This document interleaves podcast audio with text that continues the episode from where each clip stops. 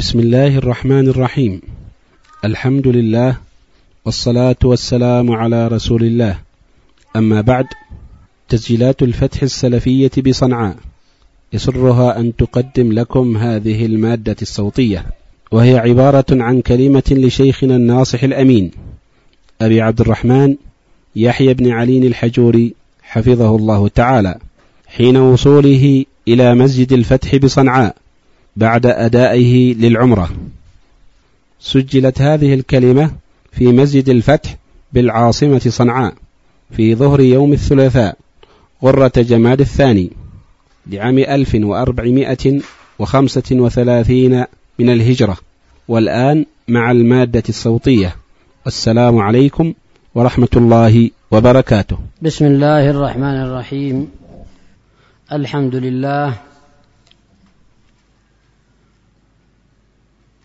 وأشهد أن لا إله إلا الله وحده لا شريك له وأشهد أن محمدا عبده ورسوله صلى الله عليه وعلى آله وسلم تسليما كثيرا. أما بعد فلله الفضل والمنة على طاعته وهداه وعلى كل حال من أحوال. على كل حال من الأحوال التي هيأها وهيأ أسبابها في صغرنا وكبرنا وسفرنا وحضرنا وفي سائر شؤوننا فهو القائل سبحانه وتعالى وما بكم من نعمة فمن الله ثم إذا مسكم الضر فإليه تجارون. وهو القائل سبحانه وتعالى في كتابه الكريم ألم تروا أن الله سخر لكم ما في السماوات وما في الأرض؟ وأسبغ عليكم نعمه ظاهرة وباطنة. وقالوا إن تعدوا نعمة الله لا تحصوها إن الإنسان ظلوم كفار.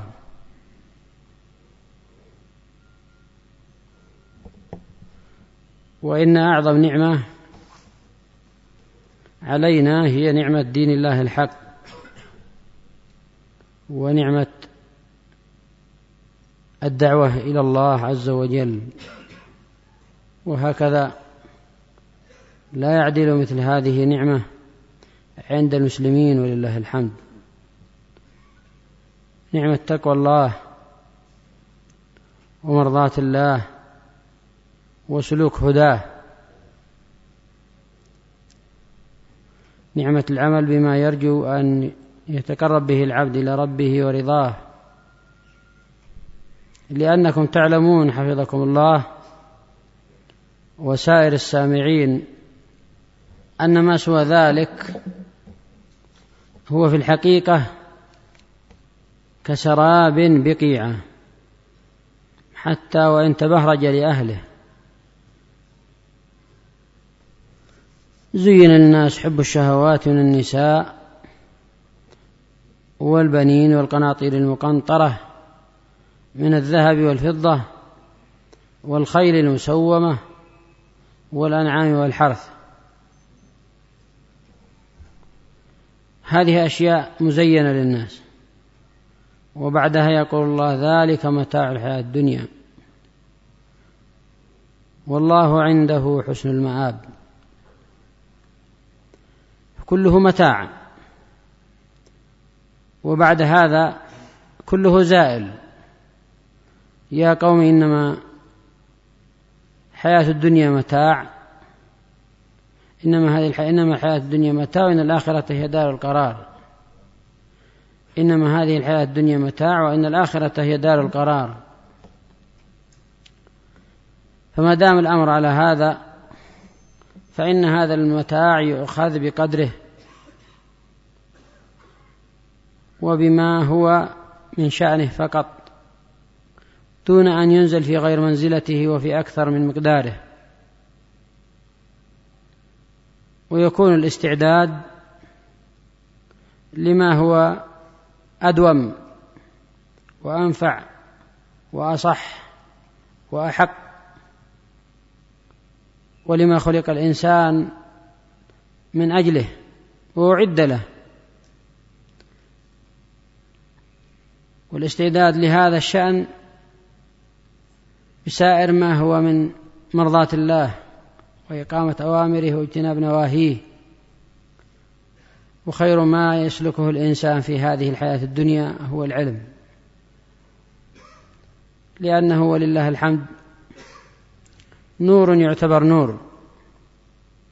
فلا نور لك أيها المسلم. وقد هداك الله للإسلام ولا نور لعبد من العباد إلا به. فإذا أغلق عليه هذا النور أظلم. قال الله سبحانه وتعالى وكذلك أوحينا إليك روحا من أمرنا ما كنت تدري ما الكتاب ولا الإيمان ولكن جعلناه نورا. نورا نهدي به من نشاء من عبادنا وإنك لتهدي إلى صراط مستقيم. قد جاءكم من الله نور وكتاب مبين كتاب مبين يهدي به الله من اتبع رضوانه سبل السلام ويخرجهم من الظلمات إلى النور. وآية واحدة تتأملها في مثل هذا تجد أن التخلي عن هذا النور يشتمل على ظلمات ويشتمل على مضايق كثيرة. وأن سلوك هذا السبيل هو حياة الأمم وهو حياة الأرواح وهو حتى, حتى حياة الأبدان وهو قوام الألسن وهو صقل للأذهان وهو نور للأبصار وهو شرح للصدور وهو بهجة للنفوس. بما يشتمل على معنى روح. بما يشتمل على معنى نور. بما يشتمل على هذه المعاني كلها. لهذا حفظكم الله فإن السرور كل السرور هو الله بأن الإنسان يزداد من يوم إلى آخر من طاعات الله سبحانه وتعالى ورضاه. وتعلمون حديث عبد الله بن بسر أن النبي صلى الله عليه وسلم قال خير الناس من طال عمره وحسن عمله وشر الناس من طال عمره وساء عمله.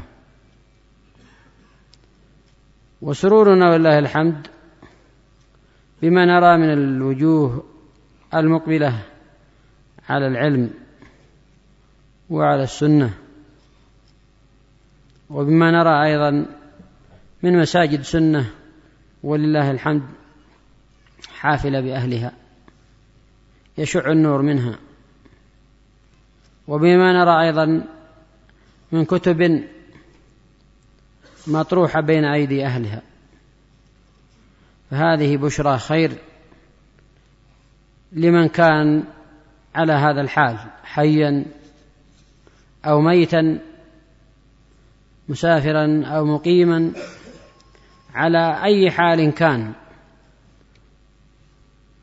هذا وأسأل الله سبحانه وتعالى الذي إذا سئل أعطى وإذا دعي أجاب أن يقبل بقلوب العباد على العلم وعلى السنة وعلى توحيده ورضاه. أن يقبل بقلوب طلاب العلم على ما هو من شأنهم من حفظ ومراجعة ودعوة إلى الله وتفقيه للمجتمع. وما هم فيه أيضا من مودة وأخوة ونصح وتوجيه وكتابة وتأليف وما كان مما نامله أن ينفع المسلمين. ويرضي رب العالمين.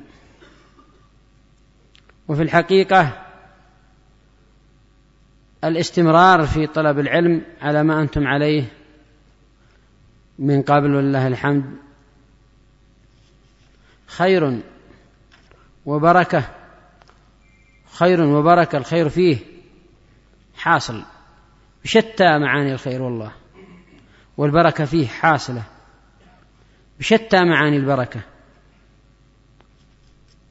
والنعمة فيه متوفرة بشتى معاني النعمة.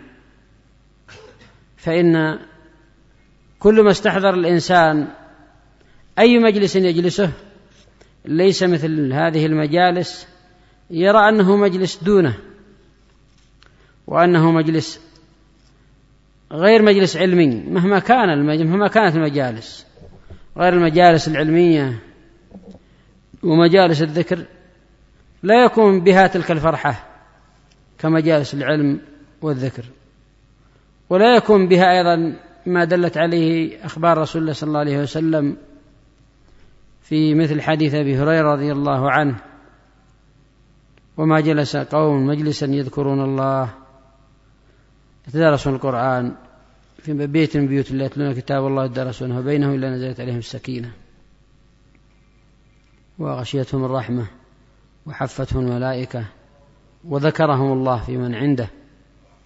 وفي آخر الحديث قال ومن بطأ به عمله لم يسرع به نسبه.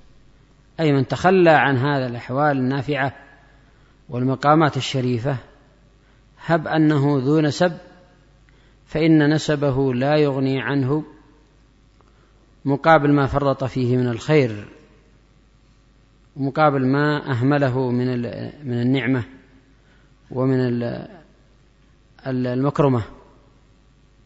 من المكرمة التي هيأها الله سبحانه وتعالى له. هذه الكلمة المختصرة بين أيدي إخواني وأحبتي في الله الذين نعتبر اللقاء مع إخواننا والطلب العلم والاستمرار في الدروس معهم والجلوس في أوساطهم مثل العافية. الجلوس مع طلاب العلم يا إخوان والجلوس مع أهل السنة والجلوس مع الصالحين والجلوس مع المستفيدين والمنتفعين والمذاكرة لما ينفع مثل العافية. والبعد عن ذلك خلل في العافية ضعف فيها. ضعف في العافية. وتعلمون أن العافية تشتمل على عافية الدنيا والآخرة. كما قال النبي صلى الله عليه وسلم اللهم يسألك العافية في الدنيا والآخرة. فالجلوس مع العلم وفي مجالس العلم عافية. عافية في القلب عافية حتى في الجسد. كما قال الله سبحانه وننزل من القرآن ما هو شفاء ورحمة للمؤمنين. ولا يزيد الظالمين إلا خسارا قال الله سبحانه وتعالى يا أيها الناس قد جاءكم برهان من ربكم وأنزلنا يا أيها الناس قد جاءتكم موعظة من ربكم وشفاء لما في الصدور وهدى ورحمة للمؤمنين. قل بفضل الله وبرحمته فبذلك فليفرحوا. هو خير مما يجمعون. فمثل هذا عافية يفرح بها كما يفرح بالعافية والسلامة. ويفرح بها كما يفرح أيضا بما هو من أعظم البهجات. نسأل الله سبحانه أن يتم علينا نعمته بطاعته وأن لا يتوفانا إلا على مرضاته وهو راض عنا سبحانه وتعالى. الدرس كان لأخينا الشيخ أبي إسحاق حفظه الله كما أنتم معتادون. وإنما رأيت من إخواني الرغبة حفظكم الله إلى كلمة مذاكرة. نتذاكر فيها نعمة الله ونتذاكر فيها ما من الله سبحانه وتعالى به علينا من طاعته ما من الله سبحانه وتعالى به علينا من عافيته ما من الله سبحانه وتعالى به علينا من اللقاء على مرضاته والتزاور على هذا الشأن. أسأل الله عز وجل أن يجزيكم خيرا. وأن يكرمكم على استماعكم وأن يبارك فيكم وفي جهودكم وأوقاتكم. وأظن هذا القدر كافي من التذاكر وهي عبارة عن مجلس لقاء. والسلام عليكم ورحمة الله وبركاته.